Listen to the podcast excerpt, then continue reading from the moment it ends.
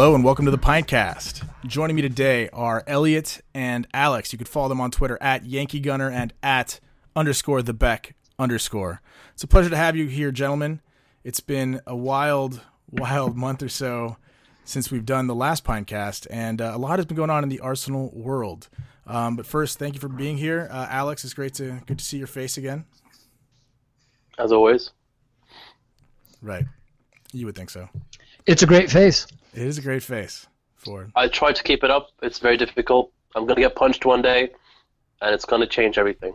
That is likely, but your your uh, coif, how should I say it? It's it's looking it's looking good. Quaff. He's coiffed. Quaff. It start. You can have a vivacious quaff. Drew Don't they say b- Barnet? Isn't that the thing? In, A in bonnet, a bloody bonnet. Well, good good work with that. It's it's coming along nicely. Well, look, there has been a lot a lot of action going on in the Arsenal. I, I don't I don't get introduced. Well, Elliot, you get introduced all the time. We've, we've already established you're the podcast horror, and so everyone already knows you from every. Sorry, this is this is uh this is Elliot Smith of uh the Ars to Mouse podcast, the Arsenal Vision post match, uh, regular guest on the Ars America podcast, occasional guest Tick. on the Pintcast. Tick. What, what what have, what have I missed? Is there like uh, soccer no, today or something? that's Any it. other generic? No, no one else will have me on. Okay, mm. well, all of I'm those like- things. He is omnipotent. I'm like a zombie, except instead of brains, I, I just wander around the street going podcast. who will listen? Listen to me talk shit. Well, there, there's there's been plenty of stuff that's worthy of shit talk as well as plaudits. I know there's been a bit of both. So, you know, every week I kind of when we missed the podcast, you know, I've missed the chance after a few big wins to have one, and we're like, oh shit, and then it's all went to shit again. And, you know, as we go up and down, which is our turbulent roller coaster life, that is being an Arsenal supporter. Um, but this is a very big week in Arsenal in the season. Two huge, huge matches for us, starting with Barcelona tomorrow and potentially more importantly, uh, Manchester United on Sunday. Um, Alex, we've been here before with Barcelona, with Bayern, these big, big ties against the European heavyweights. How do you feel going into this match tomorrow, and how do you feel about Arsenal's chances this year as, as opposed to other years? You know, you say we've been there before, but at the same time we haven't, because usually at this stage of the season, when we've faced Barcelona, the, the two times we've faced them over the couple of years, we've had our entire team decimated by injuries. We've had to play bloody Silvestre. And we've had, like- turn leg. Oh god. Yeah, we've had to play like literally our second string almost, bar one or two world class players at the time. And I think that now it's like kind of the opposite. We have our main, I mean, our main core. They're still they've been there for most of the season. You know, we've been lucky in the sense that we've had a lot of the defense and the strike force there, but at the same time, like we've had the midfield injured, decimated for so long, and I'm amazed that we're still in three competitions at this stage of the season with everyone coming back. Like I'm, I'm amazed, and I'm so so happy that that's the case. I just hope that our form is coming to us when we need it the most because it feels like we've got like ten cup finals in a row. Every match now feels like a cup final. I'm excited. I'm scared. I'm shitting my fucking pants. It's not good, but it's also amazing. That's this is why we're fans. Well, I feel like there's, you know, we have we have history with these sort of matches. It hasn't really gone well for us in any of these years. I feel almost like, I mean, look, there's big pressure on us in this match tomorrow, but Massive. look, everybody knows that Barcelona is as good, if not better, than we've ever seen them in recent years. You know, the numbers support. I mean, I heard I heard the stats on the Arsecast Extra this morning. You know, it's something like like close to 200 fucking goals and like 80 assists between their front three since since Suarez has joined them, which is fu- fucking insane numbers. You know, Messi's got like 76 and 77, something like that. And you have these numbers. well, with, they are they are mutants. They're mutants. They're not real people. You But I can't- mean, but there's no real expectation. There's an expectation that Arsenal might have enough to give them a game, but no one's expecting them to go through. Which, well, any, anyone that doesn't pay their taxes, like I don't expect them to like lose anything. You know, if you can get away with not paying your fucking taxes, you can get with every fucking thing. They, Hey, they might as well murder us. hey, Ne- Like, Neymar's Neymar's yacht was was seized, wasn't it? Come on, there's there's something going on there. I don't know. it's it's fucked up. Yeah, but but you have you have a situation here where there is there is pressure to perform, but there isn't an expectation that we're going to get through against Barcelona. So I feel they can give Kind us. of A, odd though, isn't it? It, it is odd, but I mean we're the only team that's really given them a scare in the past few years. I mean, how many ties have they been losing going back into the home leg, or you know had had this match still in the balance really as far along as, as we've done in the past? Very So, rarely, very rarely. Uh, and When they've lost the first leg or drawn it, they've usually lost the second leg or drawn that as well. So Right. And, and you know it's it's a very rare occasion. We're talking about you know because they don't they make it to the semifinals every year of the Champions League. They don't they don't go out before then. So it's uh it's it's a daunting task to say the least. But I mean you think the boys are up for it. For once, like you said, we have a team relatively fit. You know, ninety percent of the players that matter are all fit, and basically the entire core of our, our main squad, except for what? Except for Cazorla, right? Everyone else basically is, Yes, that's it. is there. So you have all that to, to take into consideration. I think we have a chance to go out there and, uh, and make a statement tomorrow. Elliot, your thoughts going into Barcelona tomorrow? I don't know. I I have no expectation that we'll get anything from it. Um, I don't think there's any point in having any expectation that we'll get anything from it. I think, you know, we can we can almost be the Leicester in this case, right? Instead of being really nervous and playing with nervousness because it's Barcelona, it's the Champions League, maybe we can have the freedom of not feeling like anything is expected of us. I mean, we still have a big opportunity in the FA Cup, a big opportunity in our domestic competition. This is sort of a cherry on top. It's a chance to measure yourself against the best. Um, you know, if you rate yourself as one of the best, this is how you measure yourself. And I think you can view it as fun, right? I mean, this is fun. You get to play against Messi and Neymar and Suarez and and show your stuff. And if you lose, it's fine because lo- there's no shame in losing to this team, and anything you get from it is a bonus. So I, I think you can play with freedom. You know, I I think the manager may have a trick or two up his sleeve with the with the team selection as well because we've seen whether it was against Bayern Munich when he picked Sanogo, I realized there was sort of extenuating circumstances in a hotel room with Giroud around that, but you know the FA Cup final where he picked Theo to start. I think we've seen a lot of situations in big cup games where the manager has has made decisions you might not have expected. So it wouldn't surprise me to see to see Danny Welbeck start, for example. Um, Yeah, maybe give- for him give, to give pick me your, give me your wild give me your wild card solution, or what's gonna what's gonna happen? What's the big if he's fit enough, I think Welbeck will start. Um, start wide or start up top? I think he'll start up top, and I think he'll leave Giroud out Interesting. I think he'll start wide. with no Theo then. So Alexis, Welbeck, and Giroud. No, I think Theo Welbeck and Alexis. Okay, yeah, I mean, I, I think interchangeable, sure, right? Um, but it, by the way, I'm I'm I'm feeding my baby during this. Make sure we have it literally on feed, literally feeding my baby. That's not that's not like Is that a my baby. My baby isn't Giroud hate, and I'm feeding it by saying he won't pick him. Although that might I'm be feeding my baby too. Yeah, there you go. Feed your baby. I might feed my baby a little of that, but me, not that baby. Anyway, um, yeah, I, I just think no one expects us to get anything from this. I certainly don't expect us to get anything from this. I think a hammering could have negative effects on our season, but anything other than that, I don't think really matters too much. I don't buy into the theory that we could rotate for the second leg if we lose the first leg. You just you don't do that in the Champions League unless you're Brendan Rodgers. But I, I I think yeah. I mean, by the way, that I mean that of all the things Rodgers did wrong, I think that was one of the worst.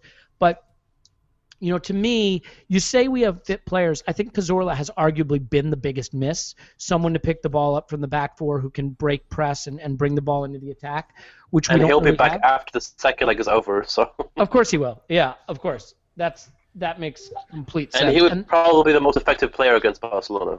Yep, yep. And I mean, I mean, we don't. You know the problem. We don't have him. We don't have Wilshere. We don't have Rosicky. We don't have any of the players who can dribble through midfield. Which I think if you can get past the initial Barca suppress, they're vulnerable. They're vulnerable at the back. Neymar, Messi, and Suarez aren't going to track back at all. So if you can break that first press, if you can dribble that first guy, you got a shot. But Coquelin's not going to do that. I don't.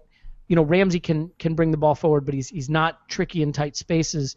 So the worry is what do we do when that when that first press happens? Um, we haven't done well with it. Um, Ramsey, Cazorla, uh, pardon me, Ramsey, Coquelin, Ramsey, Flamini, those midfields haven't looked super functional. So maybe well, look, look, we've hardly seen the Ramsey Coquelin. They've had what two matches together? No, I, I look, I, I get it. It could season. it could magically click, but you just look at, at what's needed to get past Barca's midfield. You know, once you get past that initial press, Barcelona are very vulnerable. We we saw Las Palmas even do it at the weekend, and I realized that Barca wasn't playing their full team and maybe had one eye on this match, but ultimately, I don't expect much. If I could pick a player to have back, ironically, it would be Cazorla. Um, you know, Alexis maybe being so motivated for this match, maybe that that'll be the thing to help him find some form. Because Yeah, ho- hopefully, because that, that could be. You know, up. he's going to be worked up. So I'm just hoping we get the good side of that because we've seen the bad side of that as well. And against a team like Barcelona, where our possession is going to be at such a premium when we get it, you know, we really got to hope he's not trying to force too much. There's too many errant passes because that's the big thing, right? You know know, what I mean- worries me? I, I think it'd be natural to say let's sit deep, play in a low defensive block, and try to counterattack. I think sitting deep and giving possession to this Barcelona team is just basically like a stay of execution at best. Like th- they're gonna find a way through. But we have to press.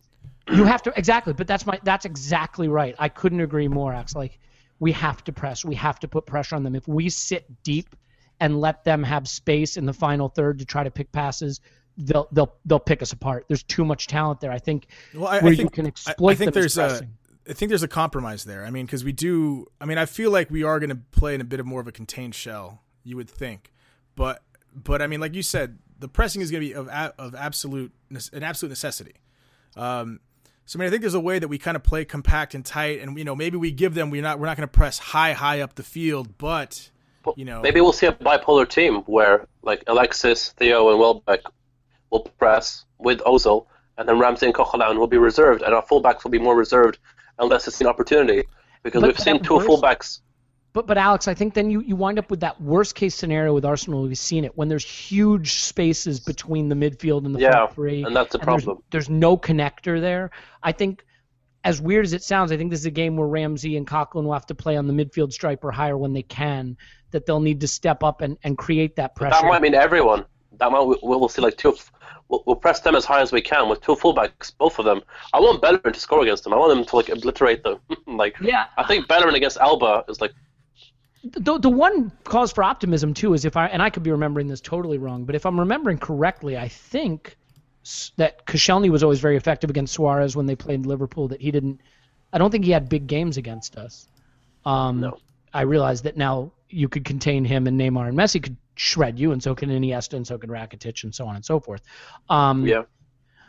but you, you know, you can talk about style all you want. Like they have the quality that we don't in the final third, and and it's so funny because it's a tale of two teams i- in that respect, right? Which is they have goals in abundance in their attack, and if there's one thing you'd say that this squad really is missing right now, it's that one spark that you think that guy's reliably going to get us goals.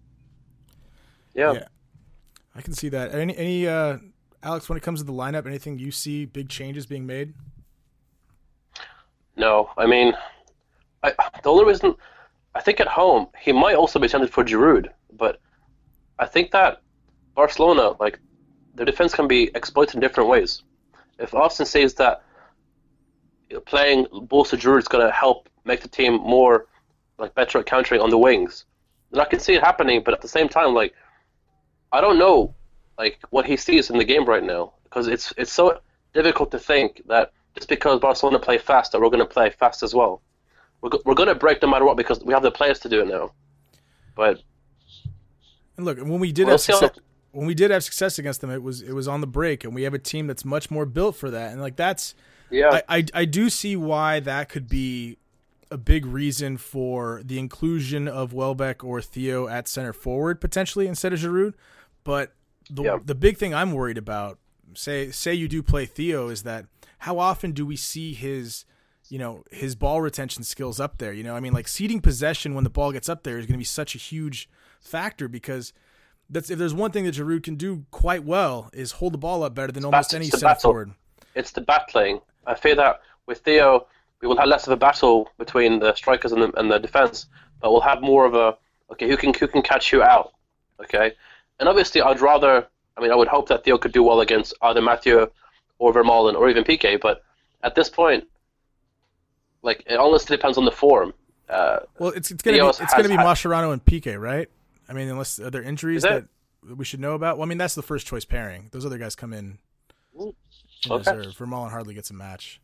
Um, But I I mean, look, I Yeah, I I, like. I, I think he'd be really useful. I, I like the idea of using um of using Danny Welbeck on the wing. You know, we know he prefers the left, but that's where Alexis is, and that sure as fuck isn't changing.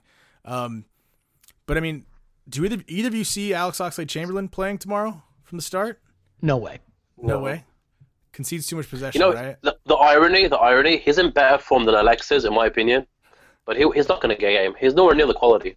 Like, No, no. You have to. You have to. the give it to difference is one of them has a proven track record of being in you know sensational world class dominating form and the other is still trying to prove himself at the highest level I, the, the only other problem i have is look you know alexis is going to play so, so here's my argument alexis is going to give the ball away it's just part of his game even when he's in, in form right. you can only have so many guys in the team against barca who are going to give the ball away and if you play ox and alexis Yeah, you I run the that. risk of too many no, I mean, you're right. I mean, we're going to have to have Welbeck on the right, or someone who can basically retrieve the ball back or try to force them to giving the ball back. And Barcelona, one of the best sides of possession I've ever seen.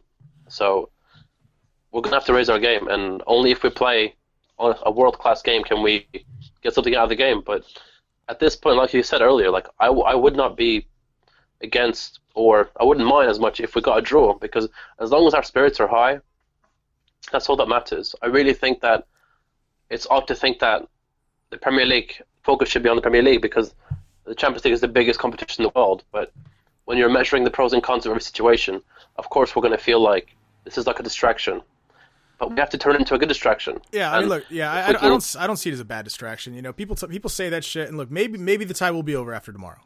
There's a decent chance that that will happen, but in our last couple tries against them, there's, you know, we've been left with all, all the play for still. So, you know, like, there's no reason we should cheapen it. Like you said, go for it all out for now, and until until it's not a competition anymore. And like you said, to, to your point, Elliot, what you said earlier, you know, we're talking about, you know, I can't even pronounce the name of the team that fucking Man United was playing in the Europa League last week. Mij, Mij, midland Midland? Midland? Mi- Midtjylland, Midtjylland, they're Midtjylland. Danish. Ah, yeah, there you go. Michelin. Right. So Mitchell, um, like they're who the fuck is That's that? That's world class, though, man. What do you what do you expect Manchester United to do against Michelin? Um? Like to be fair, Midtjylland, they it don't have the weapons to keep up with Michelin. Um, you know, Okay. United, you know, grinding out the replay against Shrewsbury Town today. Well done. Well done. My best, one of my one of my brother's best friends from class. He plays for Shrewsbury Town. He's on my Facebook, and he was like, "Oh, we're going to spank United."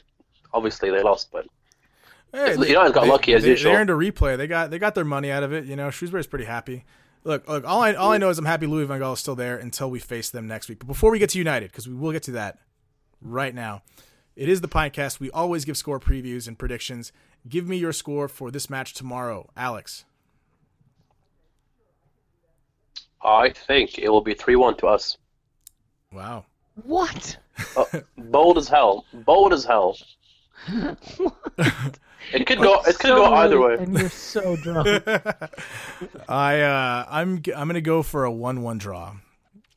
That's that's where I'm gonna go. Elliot, So where do you stand? optimistic. It's not bad. It's not a I, bad result. I see this being a little bit crazy. I, I think 3 2 Barcelona. I think they're very vulnerable at the back. I think, especially, you know, like I said, if you can get past that initial press and, and you have guys who can run at them, they'll be vulnerable.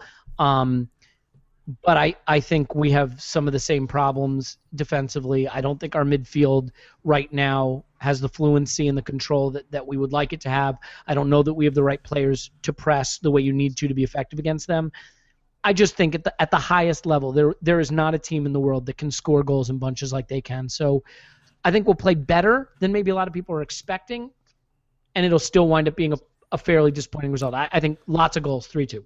Guys, So- you know something? Moral I don't think Barcelona have faced a bad defense than ours this season. And I'm just putting that out there. If you think about our defense as a whole, What about Atletico? I don't think. No, I think our defense is better than Atletico's. Let's let's not get carried away. I'll, I'm getting carried away. I'm Well, trying they to more drunk, so might as well. anything. they certainly haven't faced anything like a strike force whose best goal scorer has 12 league goals and whose second best goal scorer is six. That, that's, you know. Yeah. That that is really the the fear, right? Like that we play well, that we do hold them at bay, that we do the job defensively, and that when the chances fall to us, we just don't take them. Because right now, I mean, Giroud has 12 league goals, Alexis has six, and Ramsey has four. That's that's your Arsenal leading scorers right now. It's a little worrying. Yeah. Yeah, it's, it's it's a bit troubling. I mean, honestly, if, if our guys could finish half the, I mean, just a slightly higher percentage of the chances, Ozil would already have 25 assists this season. You know, Yeah. just creating those chances by far in, in Europe. Um, But but but Ozil has also missed a lot of goal shots, like chances himself. So He has. He has, but I mean, like, you know, that is part of his game, and that is Yeah. something that he has to deliver on. But I mean, he's already delivering more goals than he usually is, so it's hard. Yeah. To, it's hard to pin that on him when he's not the finisher, and he creates so many for others. I pin on everyone. Because I've had poor finishing from everyone. yeah, I, I'd agree with that. I'd agree with that. And we need, you know, you know, who needs to find his fucking shooting boots tomorrow? Aaron fucking Ramsey, because that's what makes Yeah. him from like Premier League level to like a next level kind of player, and that's But when he added the Joaquin, goals. even our, even our defenders, we're, we're used to five six goals from Koscielny or Mertesacker. We're not even getting that. You know? Koscielny's got a few. We need that as well. Koscielny's got a couple this Koscielny's season. had what Two or three? one or two? Definitely has two. That's not. He didn't he miss a sitter header against Southampton in that draw? Wasn't that a Yeah, wasn't that Mertesacker? and- or was that both? of them? Mertesacker missed. Koscielny. No, that was against Leicester. Mertesacker missed the one against Leicester, the Oh, little right. cushion glancing Yep, header. yep. I So- can so many catalog all our misses, oh, so many misses. you like. You know, th- and that's the thing for me. Like, if you say the goal is to create good chances, and then you just hope your players will finish them, then you stop looking at it as who are the goal scorers, and you look at it as who can trouble the defense. And like, my my principal problem with Olivier Giroud is not that he can't score goals; he quite clearly can. I just think the person, the people that to me are going to cause the most challenges for that that Barcelona defense are guys like Theo, Welbeck, Alexis, the more dynamic, pacey players. Yeah. But I wouldn't. I wouldn't use Giroud against Barcelona to score goals. I would use him to like cause the the whole defense to like go out of line, move them away from other players like Alexis, move them away from whoever plays on the right Alright. because So, so, Alex, I totally agree with you, but like, let me ask you a question, hypothetical, right? We kick long, Giroud comes deep to to collect or to hold the ball up. In the league, we might have a lot of runners running in behind him and a lot of people flooding forward. But if we're in a more defensive, but it won't happen against Barca. He's going to be happen against Barca. isolated. That that's what I'm saying. He's Yeah. going to be isolated. So you kick And the they're ball gonna they're gonna get the ball. Yeah. yeah. They're gonna get the ball from him and then they're gonna pass it back out again. So Yeah. But it just feels weird to think that if we have three players who are very fast, very mobile, but they don't keep the ball well, I'm worrying about our ball retention skills. That's what I'm worrying about. I would say this. So, So- you, you picture the perfect scenario of how this goes. We somehow get the ball back. We nick it off them. They're dispossessed. You know, s- someone steps up and makes an interception. Quickly, the ball has to get fed to Ozil in a position to find Alexis or Theo or Welbeck making a streaking run in behind. And it has Yeah. to be one or two passes to get the ball right up the pitch. We're not going to be interchanging Coquelin to Ramsey to Coquelin to Ramsey to Ozil to Ramsey to Ozil to Bellerin. Th- that's not going to happen. So to me, it's you get the interception and the game is won in transitions, right? Nick it off Rakitic, quick ball to Ozil. Ozil plays a through ball to Theo, and you're in behind. Those are going to be our opportunities. So, you know, I want the maximum chance to, to be able to press to nick it off them in midfield and two passes to a goal opportunity. I just don't think you get that with Giroud. Yeah, no, I mean, I, I see why having more mobile gap there is going to make a, make that a better, you know, better chance of that. Absolutely, but it's tough to say. I mean, look, there there are certainly there are there are key things that are that are positives about having Giroud in there, and there are definitely the drawbacks, which you're always good and good and Always will be. I, I see the benefits of having him in there, and like like there are games where I would love to go four four two, play Welbeck and and Giroud up top, you know, and be more direct, or or even Giroud and Alexis, and let Giroud knock it down in the box. Like i you want to hear credit for Giroud, the three headers, right? The the header down for the Ozil goal, that gorgeous cushioned header for Theo. for the Walcott. Walcott goal. Oh, that was beautiful. And then he had one other, I think, for Ramsey, and he missed one. Like th- those aren't just a big lump playing center forward. Those are technically very difficult and, and astute plays. The one for Theo was sensational. I just, in order for plays like that to develop, those you only create those chances when you have a lot of possession, right? Because your midfielders are flooding forward. There's a second runner in the box. Your center forward is parked at the penalty spot. You've got wide possession so you can play it in. Do we see that kind of game flow against Barca? I don't think so, right? But that wasn't my worry. My worry is about the retention. And like mm-hmm. it, in my mind, it would, it would be fine to play Ramsey on the right if it meant having Theo and Alexis up front, because that means that they're still passing in the game, especially if Santi's in the side. Yeah, without but, Santi hold on, hold on, hold without on. But, but someone, then, but then who, who comes in the midfield? Look, like I said, Santi's not not available. He's not an option. He's not. we- it's not because he's not there. If Well, so so we can't we can't consider him. So it's, it's not a fucking option. Yeah, but we don't have that, so we're gonna have to play, take the risk with either with either Theo up front or Welbeck. You know, we're gonna have to take that risk. We're gonna have to and press as much as we can. Yeah. No, I mean I, I can see it. So now, well, my question for you guys now is, if you could have. Now you said you, you might prefer playing Welbeck and Welbeck and Theo in the same side.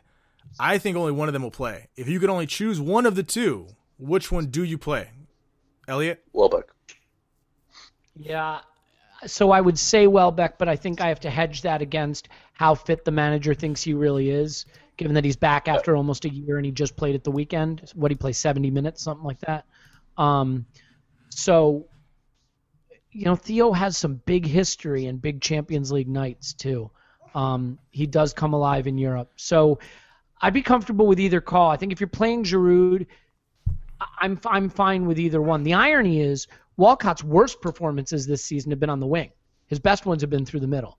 Um, and I think Welbeck definitely is going to give you more intensity if you're planning to press and a little bit more of a physical option if you do get set pieces. So if he's fit, I lean Welbeck, but I have no no regret if we go with Theo in the Champions League where he's he's genuine generally been really good. I mean, my, my big issue with that, I mean, is just the fact one, the conceding possession and the defensive work rate, because it's been at least three seasons before we've seen Theo do good work on the wing defensively, you know. And if I if we do have him out there on the pitch, I would prefer to see him central. I want to see him through the middle doing that, not out on the wing, because that that's like I said, I, I think that's we'd really be hurting ourselves by Well, trusting him to I do the think if- defensive work. Yeah, but Hook, if if we play three fast mobile, like pretty much like Theo, Welbeck, and Alexis up front, there's they're going to interchange. So it doesn't so who starts where. Well- Walcott will get 60 minutes up front, and if if, if it causes them confusion, we'll learn to change. But you got you're you're right with like Theo shouldn't be on the wing right now. Like, he needs a goal. If he scores a goal against Barcelona, suddenly he's going to hot streak again. So the difficulty with the interchanging of those positions is like when they change, are they going to change and think that they're changing right back? You know, like the communication has to be perfect because the defensive tracking that our wide players are going to have to do is going to be immense. So yeah. that that's just that's just a big concern for me, and that's something I see. I mean, I agree with you guys. I don't, you know, you you'd almost wonder like, well, what about you know the work rate that Joel Campbell shows on the wing is great defensively. I think we get all that work rate as well as the energy and pace with Welbeck with a little more final product. Um, Yeah.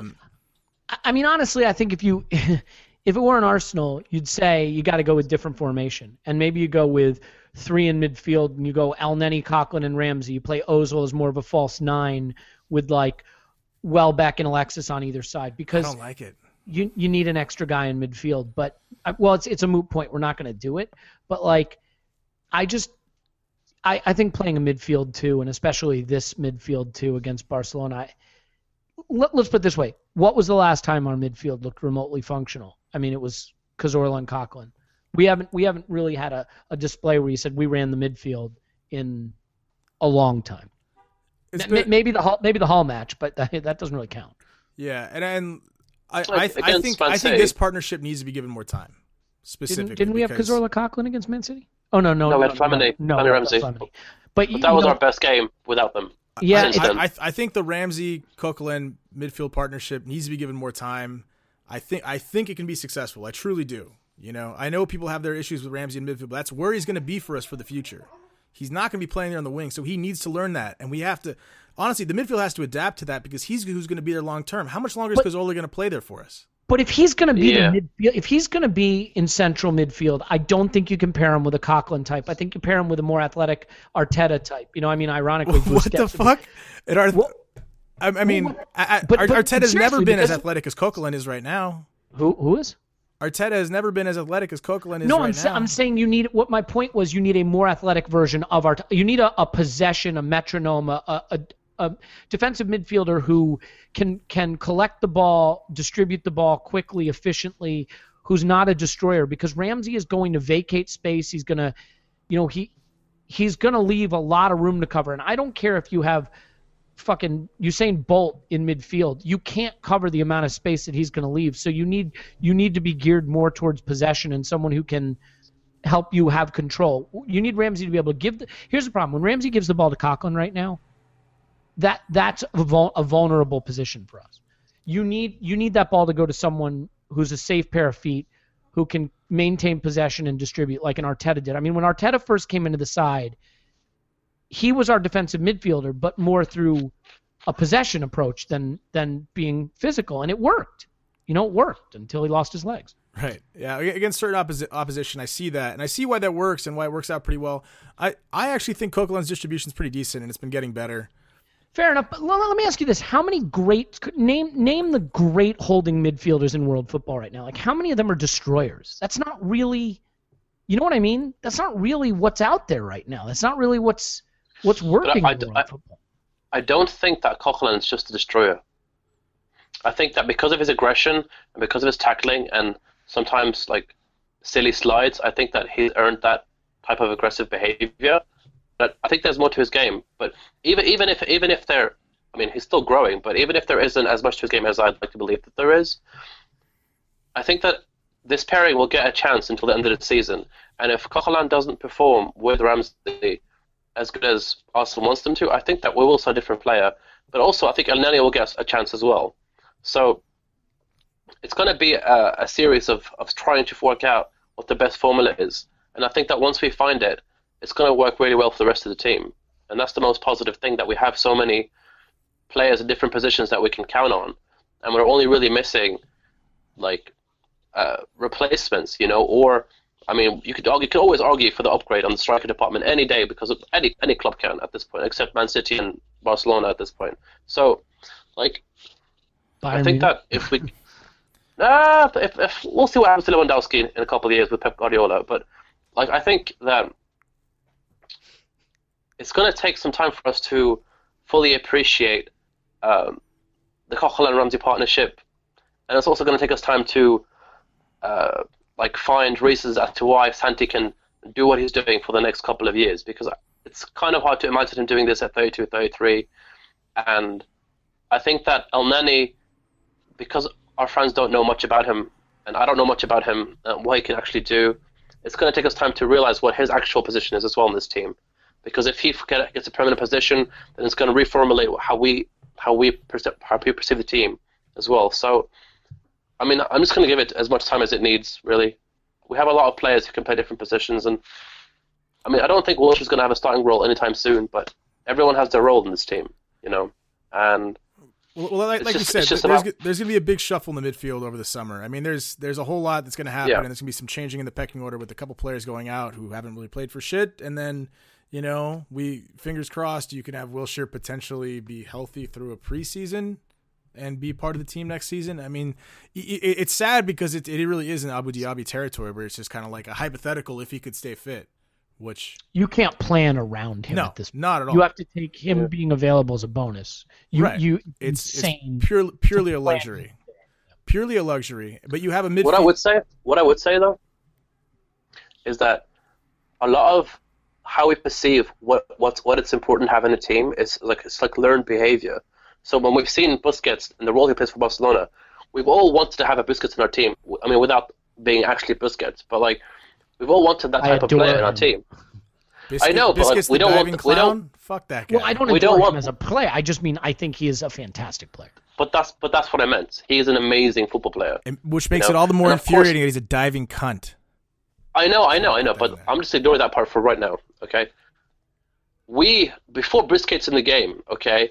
Everyone wanted someone like Makelele, Okay. Before Makelele, everyone wanted someone like fucking Nicky Butt or someone Roy Keane or Patrick Vieira. Every generation, it the, the style changes of what we want. We had Gilberto, and we I don't think we appreciated him until he left. You know, and I think that we never replaced him. I mean, no, but, hey, hey but, he, he's he's vouching for Coquelin, right? He's he's at least said that himself. Th- yeah, but look, this is what I mean. I think that Coquelin, I think that we might not even really appreciate. Like, okay, for example, if Coquelin and Ramsey somehow this year win the title, somehow they finish very strongly, are we going to appreciate that partnership more? I think so. But in the moment, we will feel very unsure about it because we've seen Coquelin do some things that are sometimes amateur, but sometimes they can be seen as him being less of a complete player.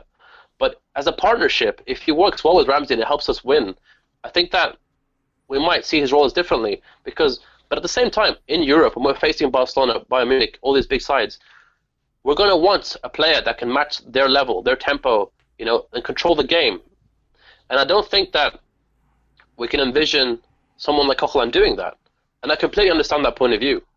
And I think that once, I mean, once we reach that kind of eliteness, uh, uh, the place for Coquelin probably won't be there. But a player like him will always have his use, especially in the Premier League.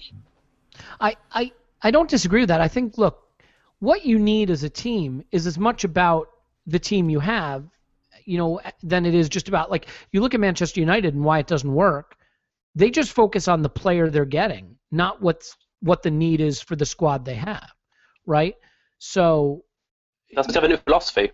Right. It, it just it doesn't work. So I think you look at Arsenal and like to me, it's not so much oh we need a DM or we need a striker. Is that we need players that are complementary. And like I struggle to see Ramsey working in a two in midfield with Ozil at ten with, with Coquelin long term. Now, I, I could be totally wrong. They could develop a brilliant partnership. It's not because I don't rate either player. I, I rate obviously both of them and Ramsey exceptionally highly, but the question is do they have the right combination of skills and attributes to their game that suit that setup? I think it's incredibly challenging to play a two in midfield in the Premier League for 38 games, you know, with with the style of play and the way teams counterattack and the physicality of it. Um, we we we were a team that used to control midfield and play people mm-hmm. off the park in midfield. That is not us anymore. We do a lot of building up on the flanks. We do a lot of overloading on the flanks. A lot of our buildup comes that way. We do not, you know, you, you look at the passing numbers and, you know, routinely Arteta used to have like 100 passes or 100 completed passes in a game it's just not that way. You know, Coquelin might have, you know, half that in a game. So we're changing style, and that's totally fine. I think the reason Cazorla worked so well is because he didn't have to exchange passes with Coquelin to get the ball upfield. He could beat a man and carry it there.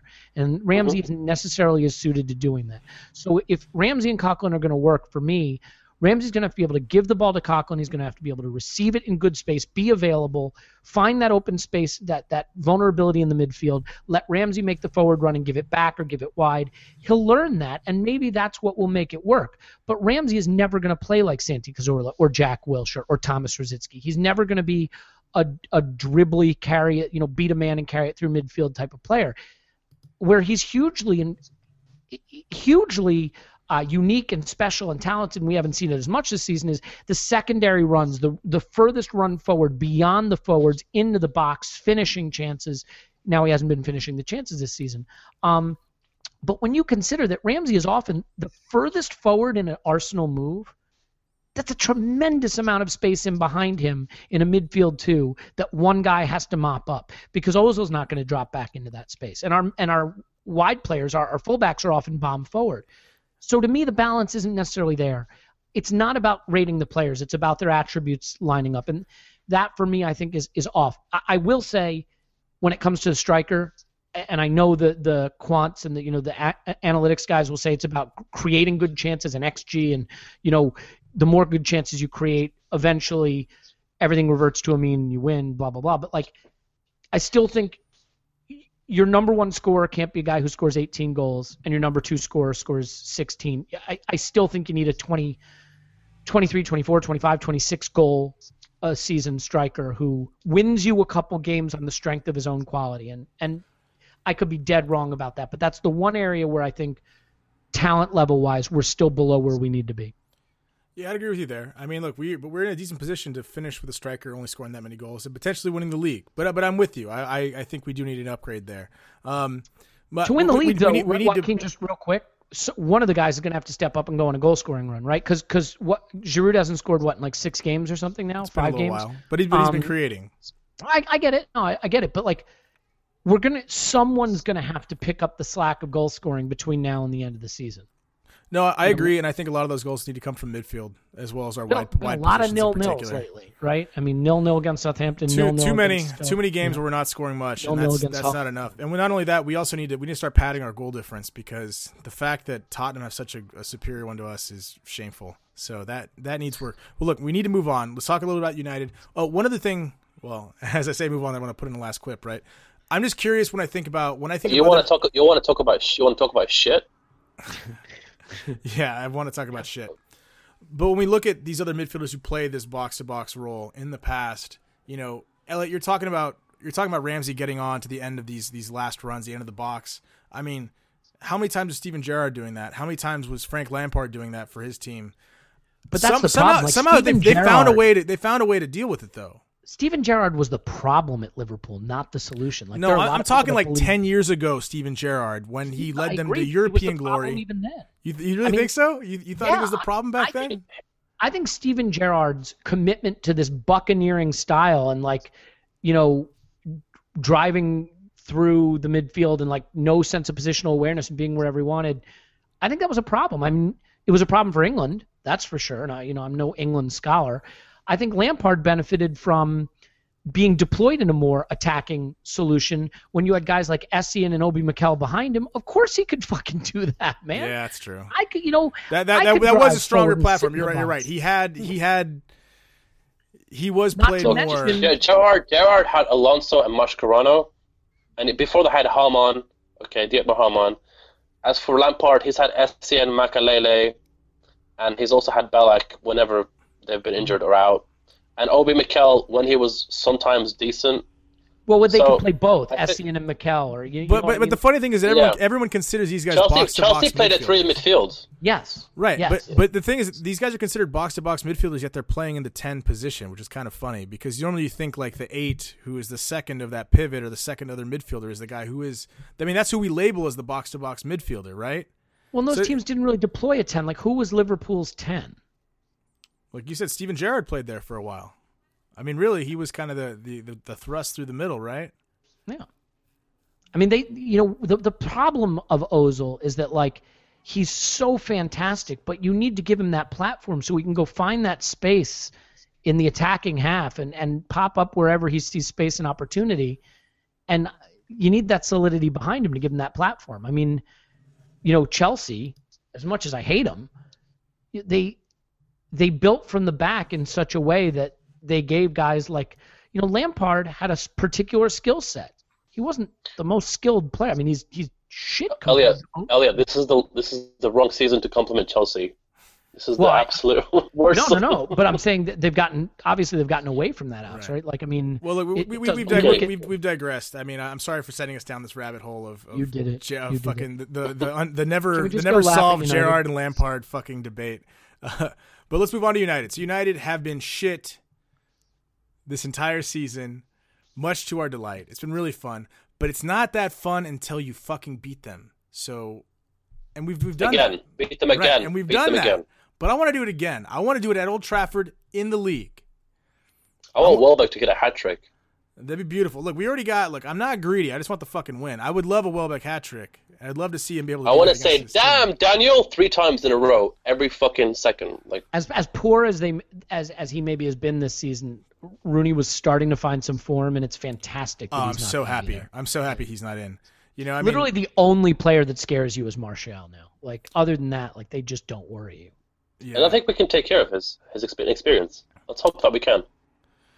I hope so. I mean, he gave us a lot of trouble when he was at Monaco, but he didn't really show much of it when we faced them. So long may that continue.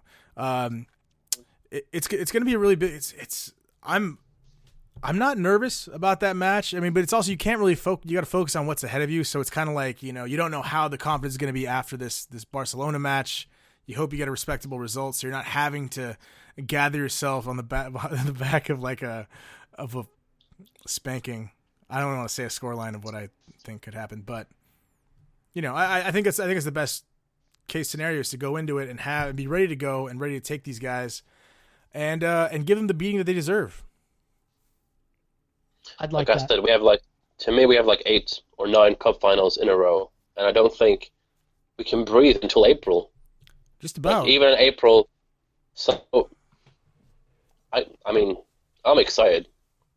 I know it's so overblown and so over talked about the whole mental strength thing, but I think we're about to enter the real definition of mental strength. Not not can you win a game, but can you stay focused at the highest level week in, week out, Wednesday, Saturday, Wednesday, Sunday, because Barcelona more than anything are a test of your mental concent your focus and concentration.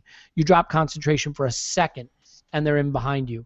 And then you go to we could, old we could we could we could blow this whole season in three weeks. Yeah. And none Yeah. of us want to see that. No, I mean you go to Old Trafford, you have a replay in the FA Cup, you have a second leg at the Nou Camp, the most intimidating place to go and play football. You have uh, a, a North London derby that'll be the biggest in a Away. decade.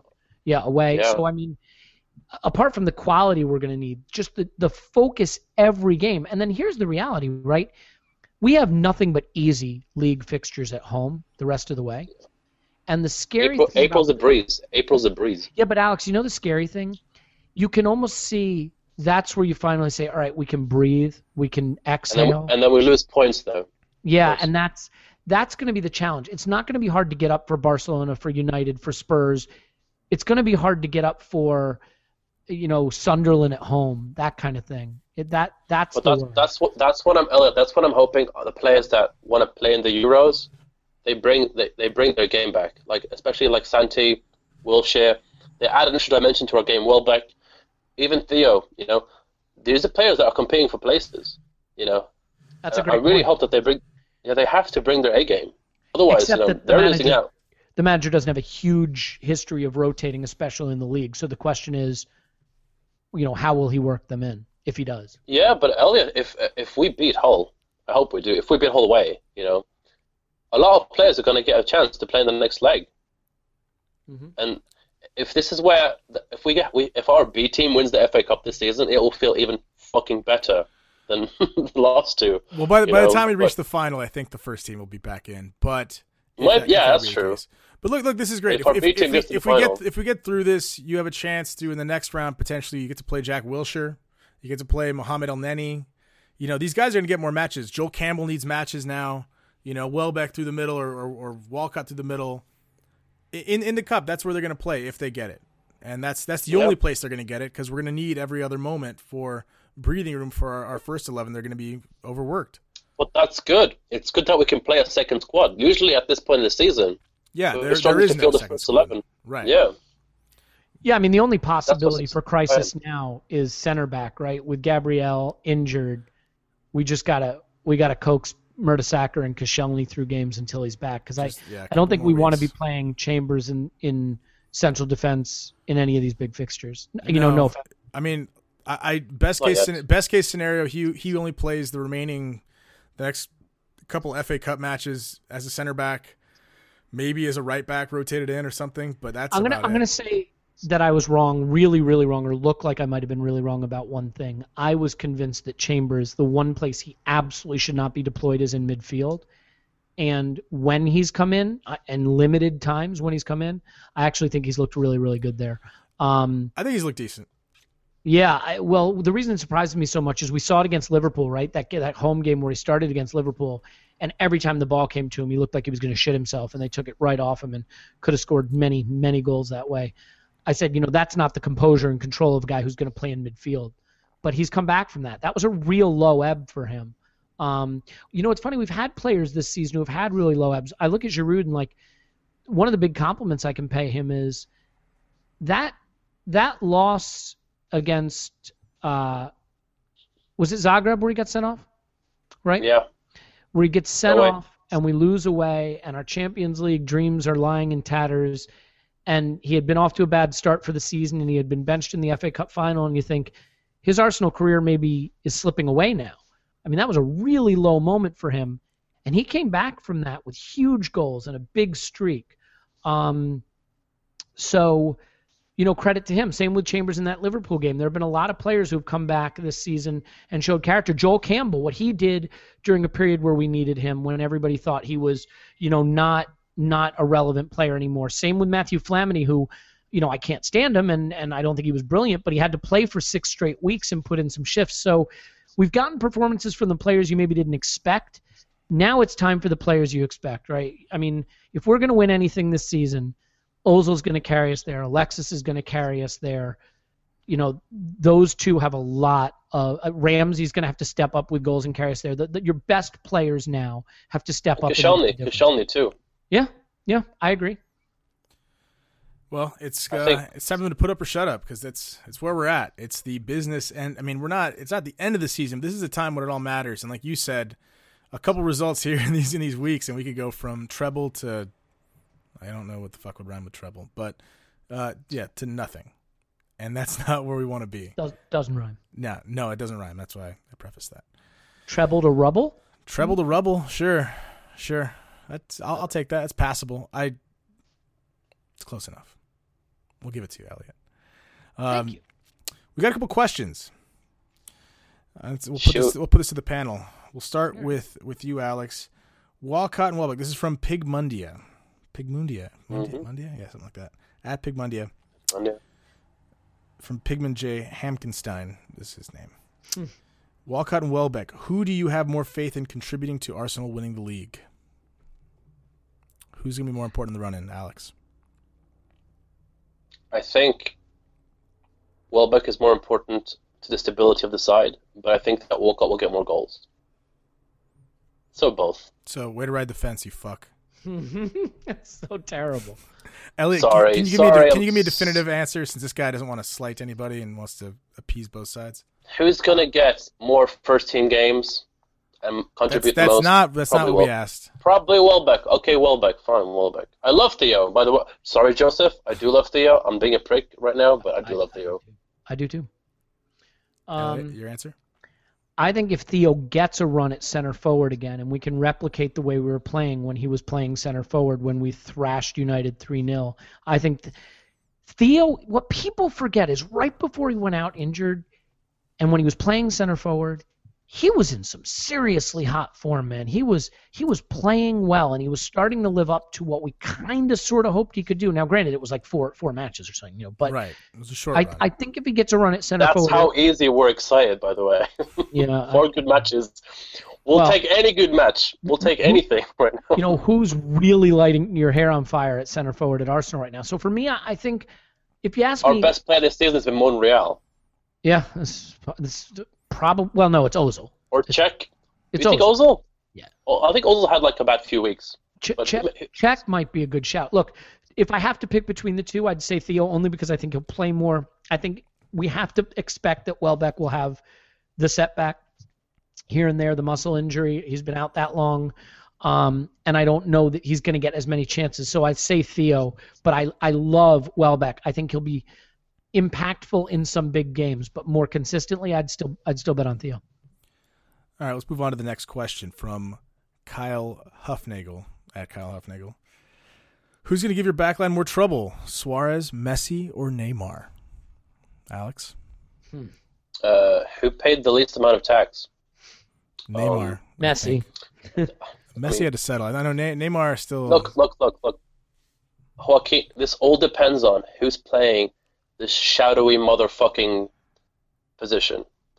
If Messi's playing in the fucking shadows, making those balls through the middle, which he's gonna do, I think it's gonna be messy. It's fucking messy. How can you? Uh, I have a feeling. I have this really weird, bad, bad feeling that after all the times that we faced Suarez, and he Suarez has not performed well against Arsenal for Liverpool. Like he, no. he's he's not scored goals or done it I feel like it's going to be that like that time when we faced them and they had Ibrahimovic and Ibrahimovic was you know labeled like wouldn't do shit in Europe and then he came and scored a brace against us. I have a feeling it's going to be I feel like it's going to be Suarez tomorrow, not Neymar. It'll probably or not Messi. It'll probably a Messi assist to fucking Suarez, but but that's what I mean. If Messi passes Suarez, an amazing through ball. Yeah, that's, that's almost as bad.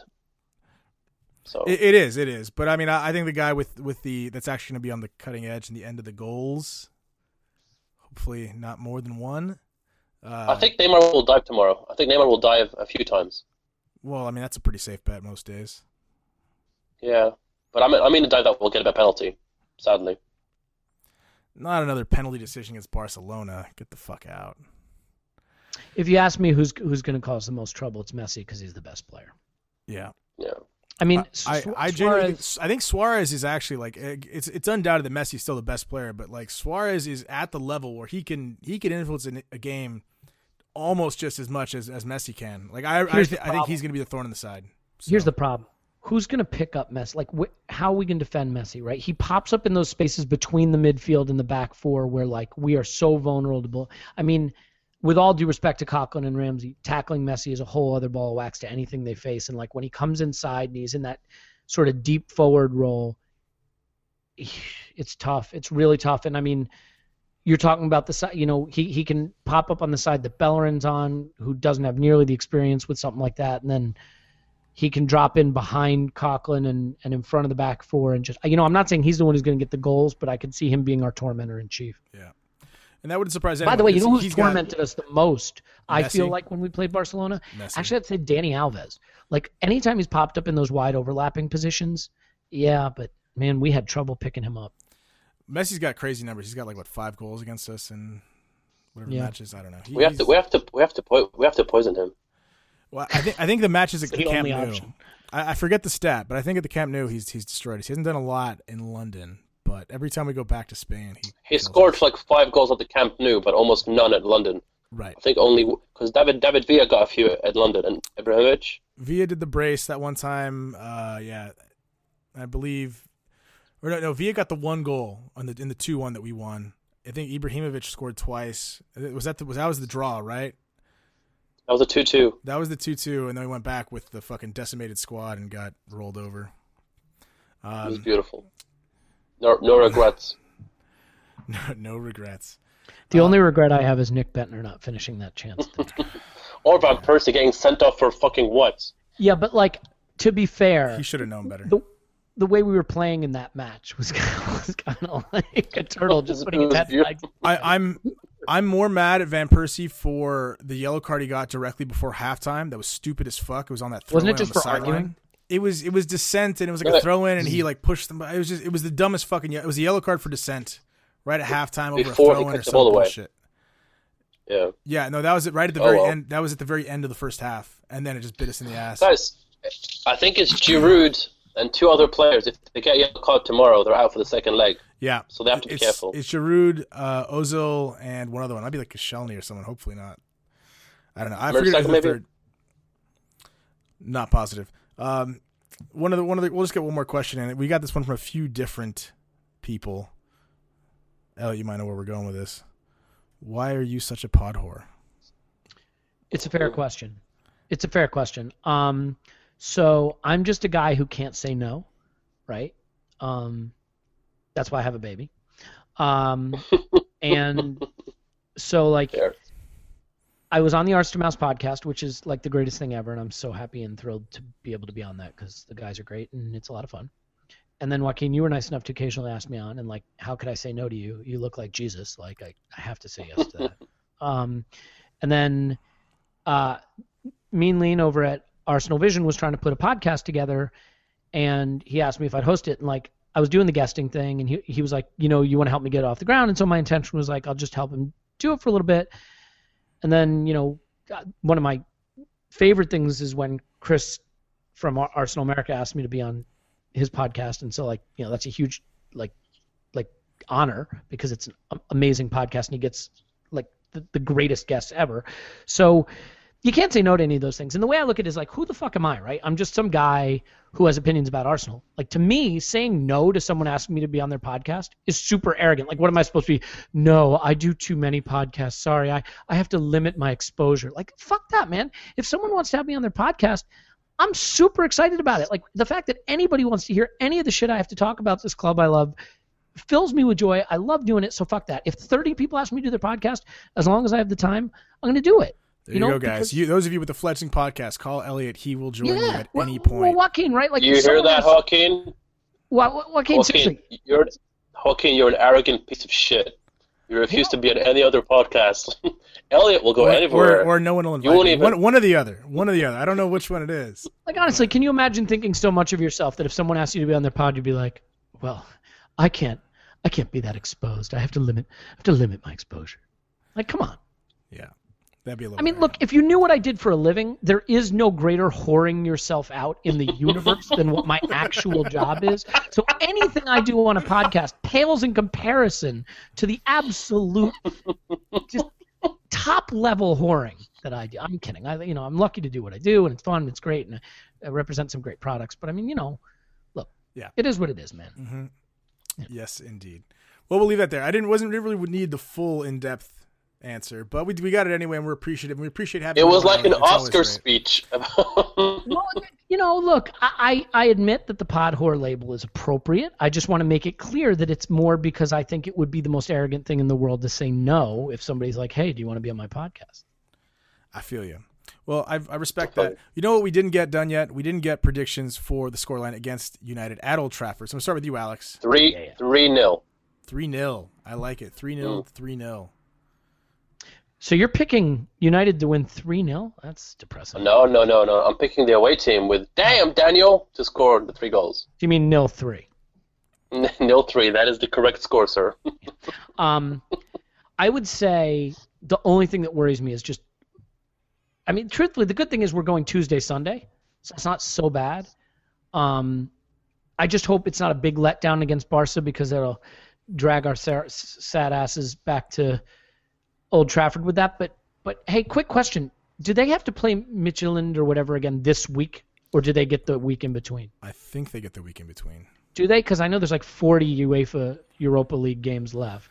Yeah, I, I, at, so, at some point they have to make it up. Yeah, Alex can check. You, you know, because they have to make it up because they are still at the round of 32 right now. So they have to make Oh, you up know what? No, I'm an idiot. They wouldn't play it this week because they just played Monday for against Shrewsbury. So forget Right. that. But so here's what I'll say. I think I still think we'll win. I just don't think we'll thrash them as much because we just played Barcelona. I'm gonna go for I'm gonna go for two 0 Arsenal. All right, I'm going two one to the Arsenal. I've got we got a lot of we got a lot of fame. Most of the big victories I remember for Arsenal over United were two one, really tight, cagey affairs. And I just think feel- they struggle to score. They'll have all the possession and we'll have all the goals. That's how I see it. I hope so. I'm all right with that. They will have all the ball. Like we will. It, we're not gonna have the ball, but like th- they just I don't see how they trouble us.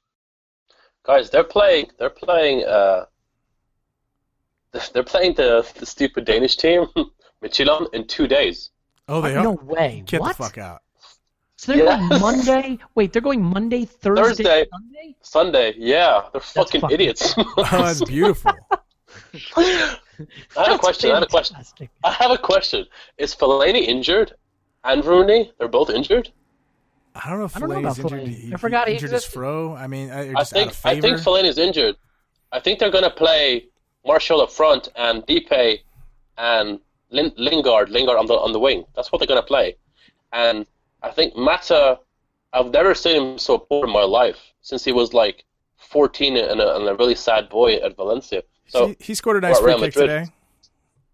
He scored a nice did? He free kick found, today. he found his level, Joaquin. Yep. Shrewsbury.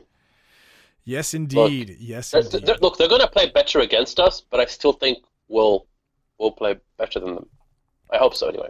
They'll they'll have the ball. We'll have the goals. Yeah. I, and I don't think Yeah. they're. I don't think they're going to dominate possession against us. I mean, like they, they might have That's kinda more what of they it, do right now, though. The sterile domination thing. That's kind of their thing now. They've but taken- I, I think we're just. I think we're just too dangerous and too good for them on that level right now. Like we don't I, I just don't think. control the ball against anybody anymore. We really don't.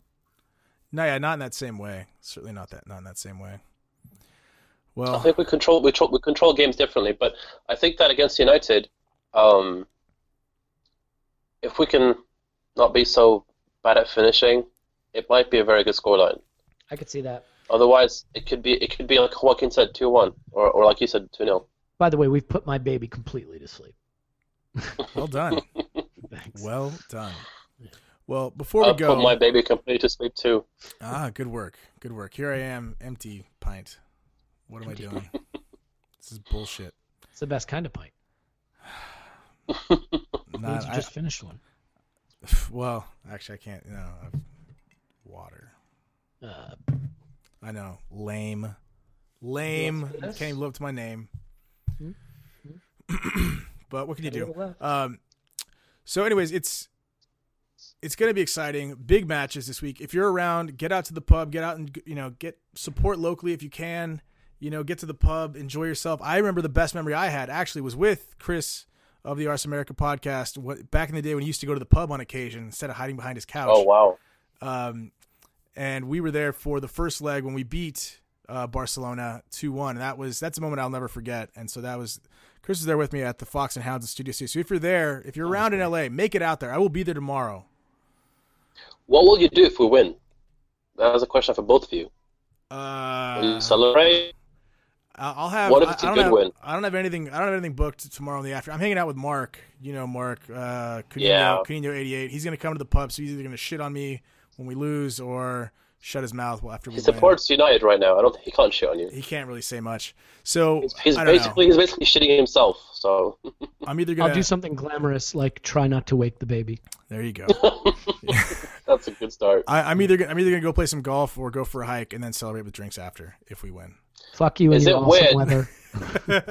Is it is it weird that I'm more nervous for United than I am for Barcelona? Yes. No, no, I think that makes complete sense because there's more riding on Yeah, United. exactly. There is there is less pressure to get a result like we talked about. So I know, but I mean, uh, in terms of in ter- competitively, like I, you know, I No, feel that I think but tomorrow what you could be fun to watch, but it could hurt also.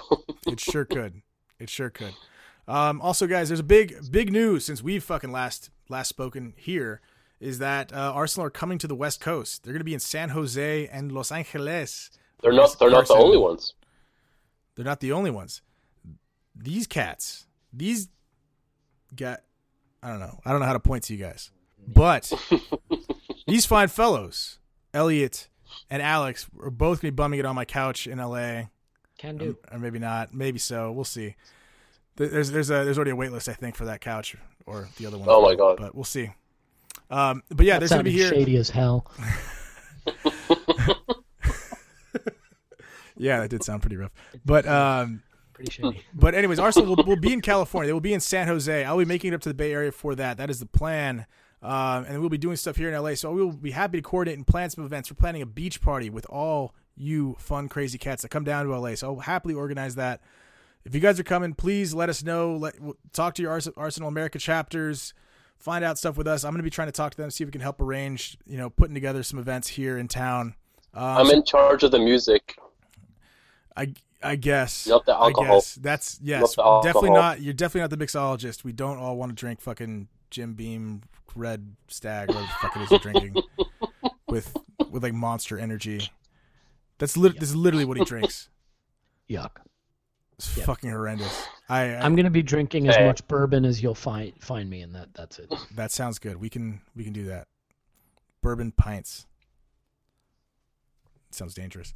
Um, but yeah, that'll be exciting. So they'll be coming to LA. We will be here. You guys are all welcome. My couch might be taken, but uh, but you can come hang out and party and have fun with us anyway. So please get out here if you can get here to LA this summer. Do it. It's going to be a blast. I promise.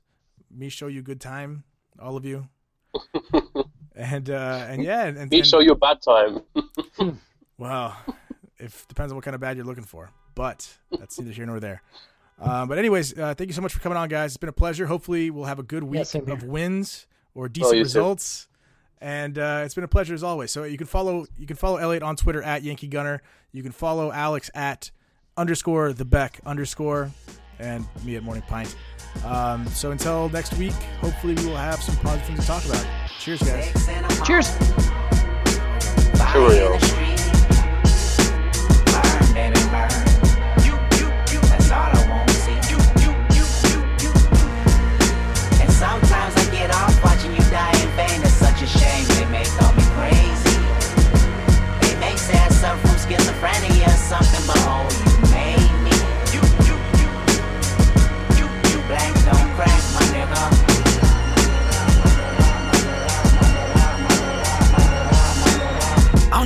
Hypocrite in 2015. Once I finish this, witnesses will convey just what I mean. Been feeling this way since I was 16. Came to my senses. You never liked this anyway. Fuck your friendship, I meant it. I'm African American. I'm African. I'm black as the moon. Heritage of a small village, part of my residence. Came from the bottom of mankind. My hair is nappy, my dick is big, my nose is round and wide. You hate me, don't you? You hate my people. Your plan is to terminate my culture. You're fucking evil. I want you to recognize that I'm a proud monkey. You vandalize my perception, but can't take down from it. And this is more than confession. I mean, I might press the button just so you know my discretion. I'm guarding my feelings. I know that you feel it. You Sabotage my community, making a killing. You made me a killer, emancipation of a real nigga. The blacker the belly, the sweeter the juice. The blacker the belly, the sweeter the juice. The blacker the belly, the sweeter the juice. The blacker the belly, the bigger the shoot. I saw them treat me like a slave, can be black. Man, I said them put me in a chain, can be black. Much you now? Me gold chain full of rocks. And you know see the whip, left scar for me back. But now we have a big whip back from the block. Oh, them a say we doom from the start, I'm the biggest hypocrite in 2015. Once I finish this, witnesses will convey just what I mean. I mean, it's evident that I'm irrelevant to society. That's what you're telling me. Penitentiary would only hire me. Curse me till I'm dead. Church me with your fake prophesizing that I'ma be just another slave in my head. Institutional lies, manipulation and lies. Reciprocation of freedom only live in your eyes. You hate me, don't you? I know you hate me just as much as you hate yourself. Jealous of my wisdom and cards I dose. Watching me as I pull up, fill up my tank, then pill out. Muscle cars like pull ups. Show you what these big wheels bout. I, black and successful. This black man meant to be special. Cat scans on my radar, bitch. How can I help you? How can I tell you I'm making a killing? You make me a killer. Emancipation of a real nigga. The blacker the belly, the sweeter the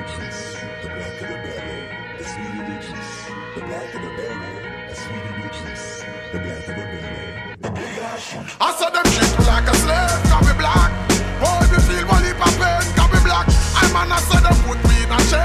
Black. Much you now? Me full of rocks. And you know see the whip, left for me back. But now we have a big whip back from the. Oh, them a say we doom from the start, black. Remember this, every race start from the. Just remember that. I'm the biggest hypocrite in 2015. When I finish this, if you listen, then sure you will agree. This plot is bigger than me. It's generational hatred. Cynicism. It's grimy, little justification. I'm African American. I'm African. I'm black as the heart of a fucking Aryan. I'm black as the name of Tyrone and Darius. Excuse my French, but fuck you, no fuck y'all. That's as blunt as it gets. I know you hate me, don't you? You hate my people. I can tell cause it's threats when I see you. I can tell cause your waist is deceitful. No, I can tell because you in love with that desert eagle. Thinking maliciously, he get a chain, then you gon' bleed him. It's funny how Zulu and Xhosa might go to war. Two tribal armies that wanna build and destroy. Remind me of these Compton Crip gangs that live next door. With power rules, only death settled the score. So no matter how much I say I like to preach with the Panthers, or tell Georgia State Marcus Garvey got all the answers, or try to celebrate February like it's my B-day, or eat watermelon chicken and Kool-Aid on weekdays, or jump high enough to get Michael Jordan endorsements, or watch BET cause urban support is important. So why did I weep when Trayvon Martin was in the street? When gang banging make me kill a nigga blacker than me? Hypocrite.